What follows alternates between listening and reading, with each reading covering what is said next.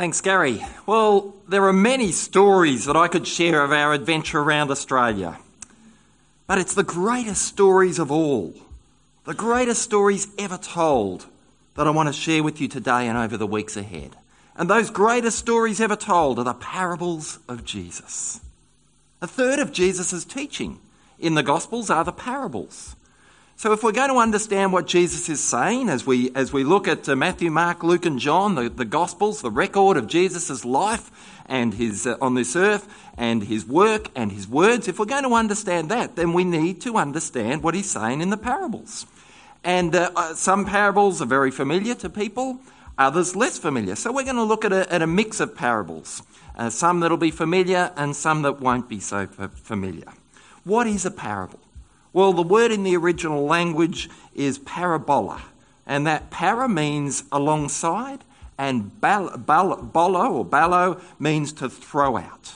Essentially, parables means truth that are thrown out alongside stories of life. Truths, significant truths, life truths, faith truths, really important truths that are thrown out alongside stories of life. And that's what Jesus did. He would toss out a parable here and there, and, and uh, there, there would be significant and profound truth to it. Sometimes it was uh, it, it, took a little bit of a number of different layers to, uh, within a parable, and other times some things were obvious and other things less obvious. So today we're going to bring, begin with a well-known parable, the parable well, uh, most typically known as the parable of the prodigal son. Or is it? Is it really the parable of the prodigal son? There's actually much more to this parable than the prodigal son. And if we're not careful, we can focus so much on, uh, on, on what's typically associated with this parable that we miss the main point of it. And the main point of this parable is actually our hearts, the heart of the matter the response of our heart to God and to others. What is happening just before this parable? And any time you, uh, you look at something in the Bible and Jesus is teaching, it's really important to get a sense of what's going on around it. What happens just before it? Sometimes it's called context. And what's happening just before this parable is two other parables. There's three back to back parables that are told.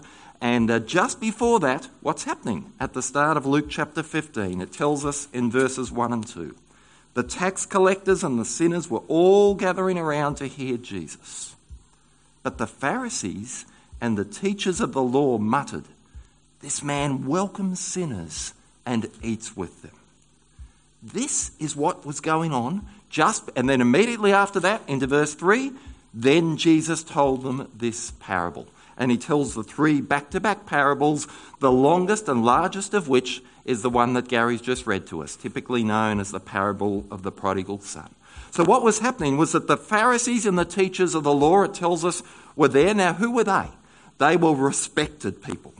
They were, consi- they were considered respectable people by, by, every, by, by, uh, by everyone's standards in the, in the times. But it seems that these respected and respectable people were not too impressed when people who weren't quite so respectable or who weren't quite so respected are there with Jesus. It, it, tells us exactly that when the tax collectors and the sinners were gathering around them as well to hear Jesus. And so it's out of that context that Jesus tells this parable with three main characters a father and two sons. The younger brother or the prodigal son, the father, and an older son. Now, what is Jesus doing in this parable? Well, I'm going to tell you what he's doing and then we're going to unpack it a little bit.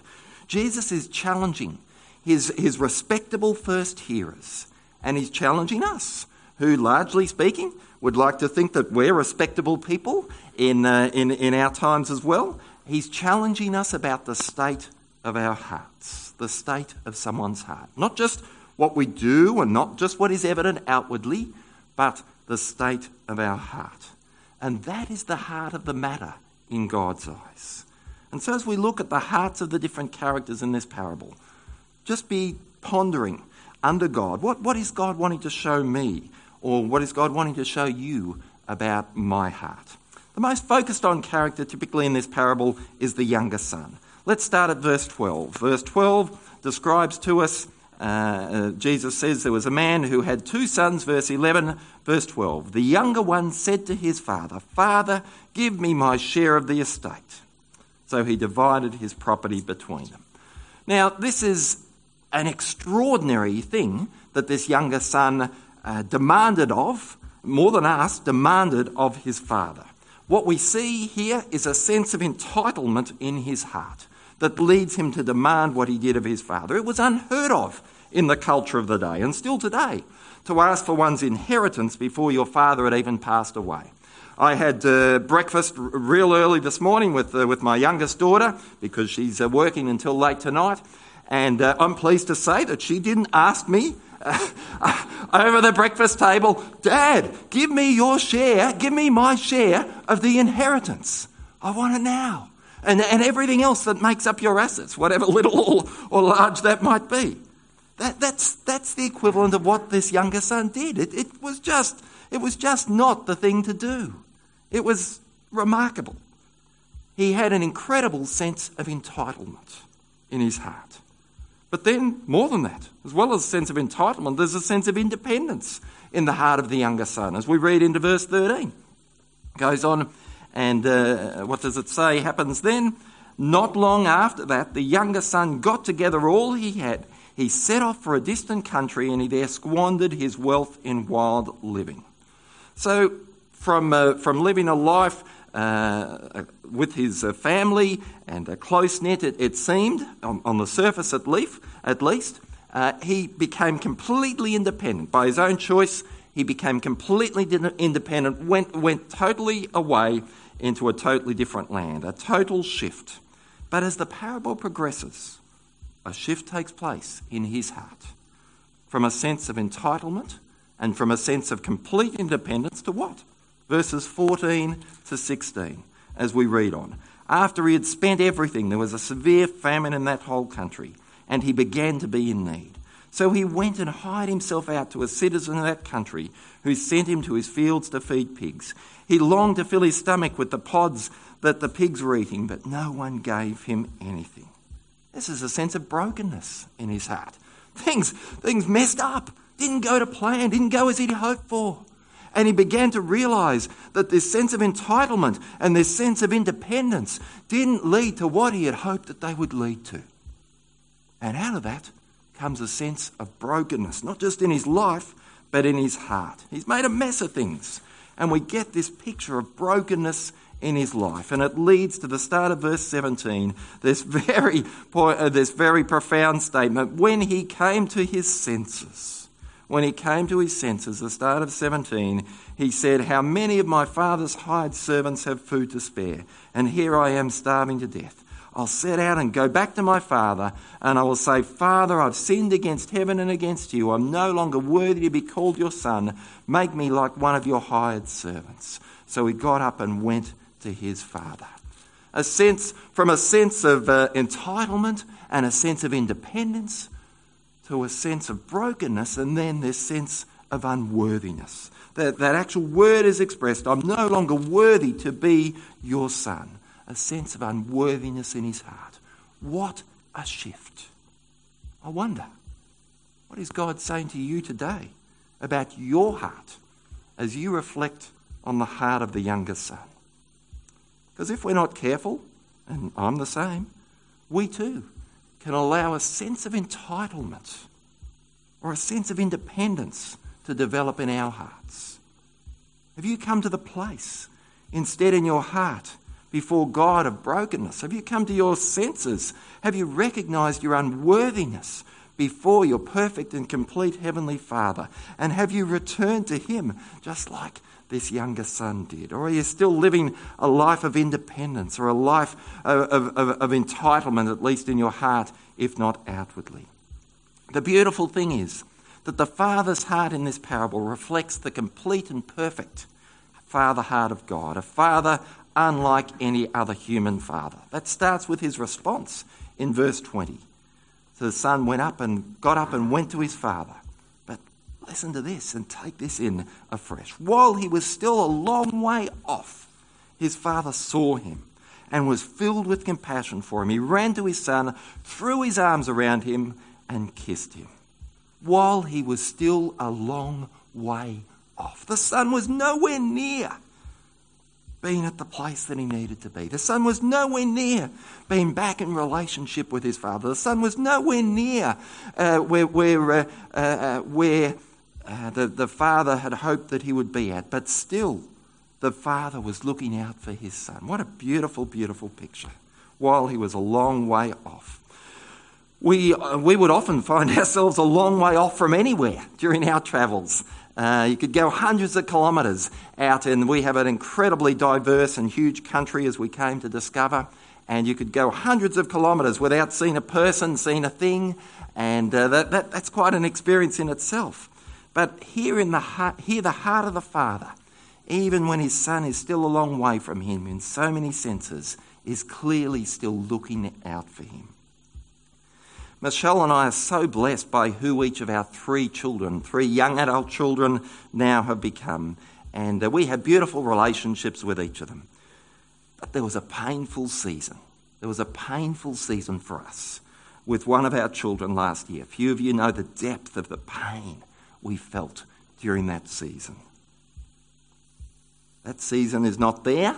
It was there just for a season. That season is not there in an ongoing way. We have a beautiful relationship with each of our uh, three children.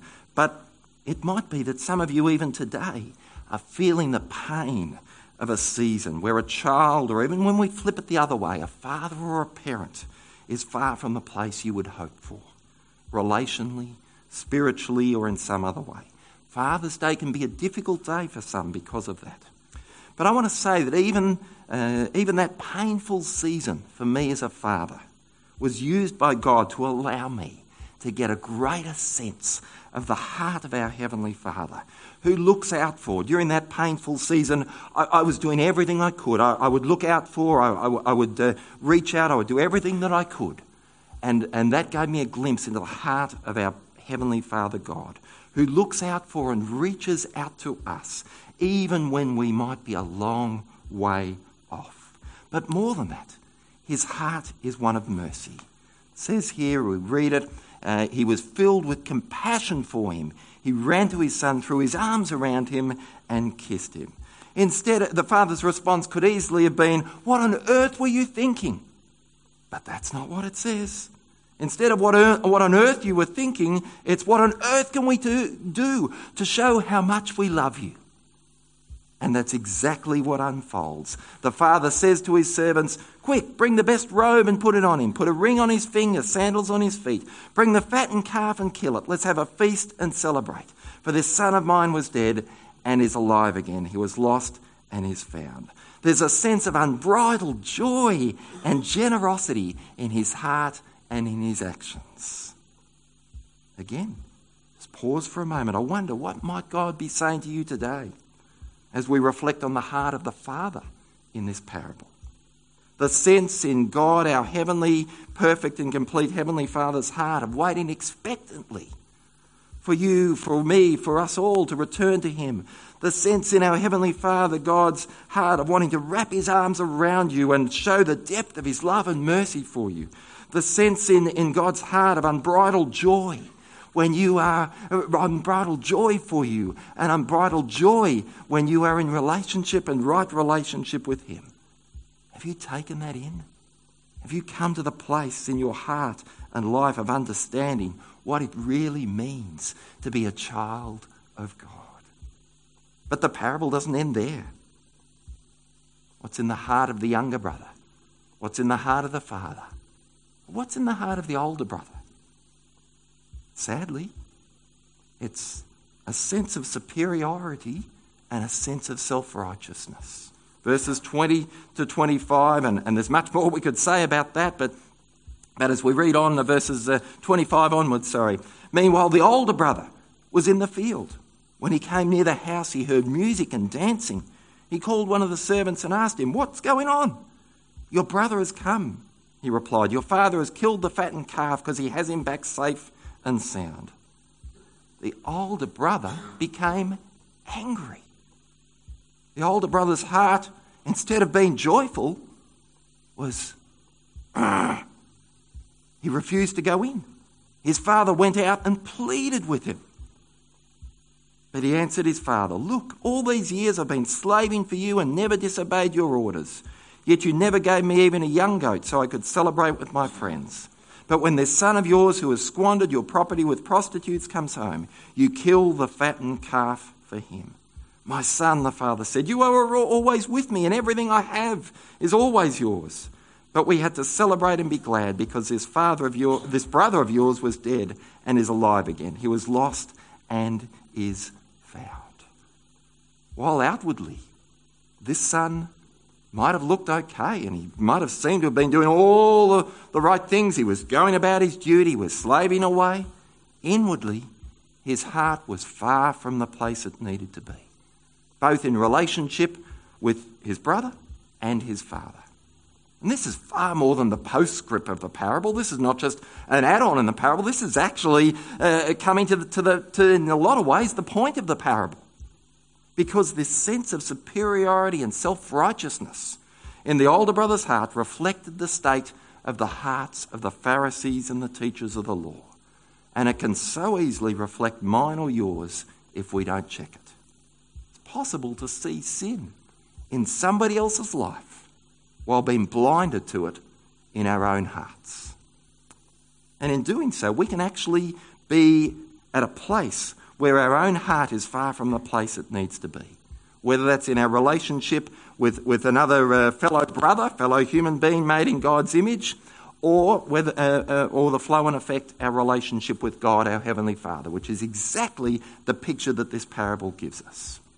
The heart of a prodigal can be just as much there right there in the Father's house as it is out there beyond it. That was true. That, that, that's true in this parable. The heart of the prodigal was, uh, was not just in the, in the younger brother out there, but the heart of the prodigal was equally there in the older brother in his father's house. And it can be the, it can be the same for us still today. The heart of the prodigal can be just as much here in our Heavenly Father's house as it can be out there. Is there is it's, it, that's because it's there any time that the state of our heart becomes one of self righteousness or compa- comparing with somebody else or superior, uh, uh, uh, uh, thinking we're superior in any way. Just as, that is just as much of a sin in God's eyes as anything that is far less evident. So I wonder, what is God saying to you as you reflect on the heart, not just of the younger brother, not just of the father, but of the older brother in this parable. Warren Wiersbe describes a parable as a picture that becomes a mirror. A picture that becomes a mirror. As we gaze at the scene in this parable, the younger brother, the father, the older brother, what do you see in you? What do you see in you and in your heart? I have to check my heart regularly to prevent a sense of what I'd call older brother syndrome. That can easily creep in or that can easily build up that we, any of us, including myself, can be blinded to. It can cause me or any of us to become what I describe as accidental Pharisees. No one sets out to be a Pharisee, but before we realise it, we can actually become one. Accidental Pharisee. If we're not careful, we can become one even as we go about seeking to be faithful followers of Jesus in life this parable is left open ended. We don't know whether the older brother's heart was changed like the younger, one, the younger one's was. There was a shift in the younger brother's heart. We don't know what happened with the older brother's heart, whether there was a shift or not. But as we close today, what about me? What about you? How will you respond in your heart to what God is saying to you? And that is the key point of, the, of, of any parable that Jesus tells. It's about how we respond, and how we respond not just outwardly, but in our hearts. So I invite you to join with me as we come before our merciful, loving Heavenly Father in prayer now. Let's pray.